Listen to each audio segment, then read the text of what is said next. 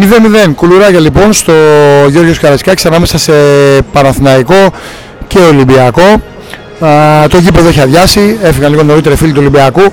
Α, εδώ από το Γιώργος Καρασκάκης όπως θα μεταδώσαμε απευθείας την αναμέτρηση των πράσινων και των κόκκινων. Η αλήθεια είναι ότι πολλοί το Παναθηναϊκό τον είχαν ως πρόβατο επισφαγή πριν αρχίσει το ντέρμπι.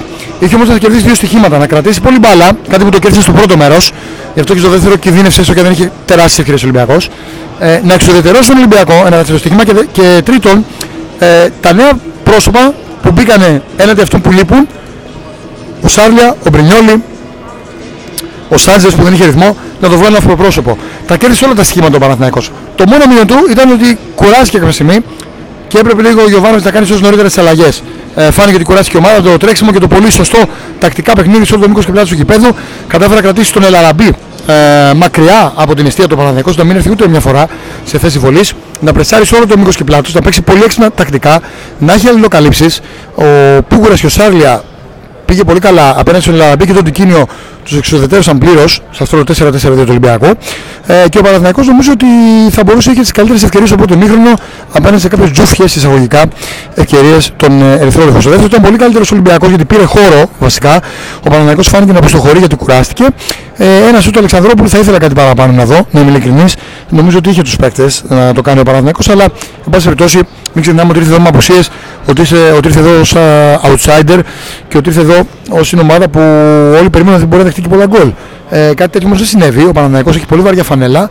Ο Παναναναϊκός διαχειρίστηκε άψογα το παιχνίδι. Ο Γιωβάνοβιτς νομίζω ότι πήρε σήμερα, σε εισαγωγικά βέβαια, μην υπερβάλλουμε, την ταυτότητα του ε, Μαρτίνη στο τεχνικό κομμάτι όπως έστησε την ε, ομάδα. Ε, γι' αυτό ε, και αυτό μάλλον μπορώ να το ε, βασίσω πάνω στο γεγονός ότι όντως ο Ολυμπιακός είχε μια μισή ευκαιρία για Ολυμπιακός και ενώ προερχόταν στο momentum με τον κόσμο του, στο momentum με τον. Ε, ε, με την νίκη από την Ευρώπη και γενικά ε, έβρασε τον κύριο Καρασκάκη. Ήταν μια πολύ καλή ευκαιρία για τον Ολυμπιακό να καταφέρει να νικήσει τον νέο αντίπαλο του άλλο Παναθηναϊκός. Μπορεί να πανηγυρίζει όχι βέβαια για το 0-0, αλλά γιατί με τόσες απουσίες έβγαλε λαγούς από το καπέλο και άσους ο προπονητής του. Έδειξε ο Παναθηναϊκός ότι έχει από πίσω βάθος και ότι έρχονται και άλλα παιδιά μπορούν να βοηθήσουν. Μην ξεχνάμε ότι περιμένει και το Σέγκεφελ μετά τη διακοπή. Έρχεται και ο Κουρμπέλης. Μην ξεχνάμε ότι ο Παλάσιος δεν έχει μπει ακόμα στην εξίσωση. Είναι πολύ λίγο καιρό εδώ και έδειξε ότι βρήκε ένα επίσης πολύ καλό τερματοφύλακα ε, backup και ότι μπορεί να βασίζεται σε όλους τους παίκτες ο Παναθηναϊκός. Οπότε μπορεί όχι να πανηγυρίζει, αλλά να είναι πολύ ικανοποιημένος ε, για το βαθμό της ισοπαλίας κάτω τις συνθήκες με τις οποίες ήρθε και το momentum να αγωνιστεί εδώ πέρα. Και φυσικά το γεγονός ότι η ομάδα δείχνει ότι έχει βάθος και όσο περνά καιρός θα δένει και αρχίζει και έχει στόχο ε, αγωνιστικό προς τον Ανατολισμό.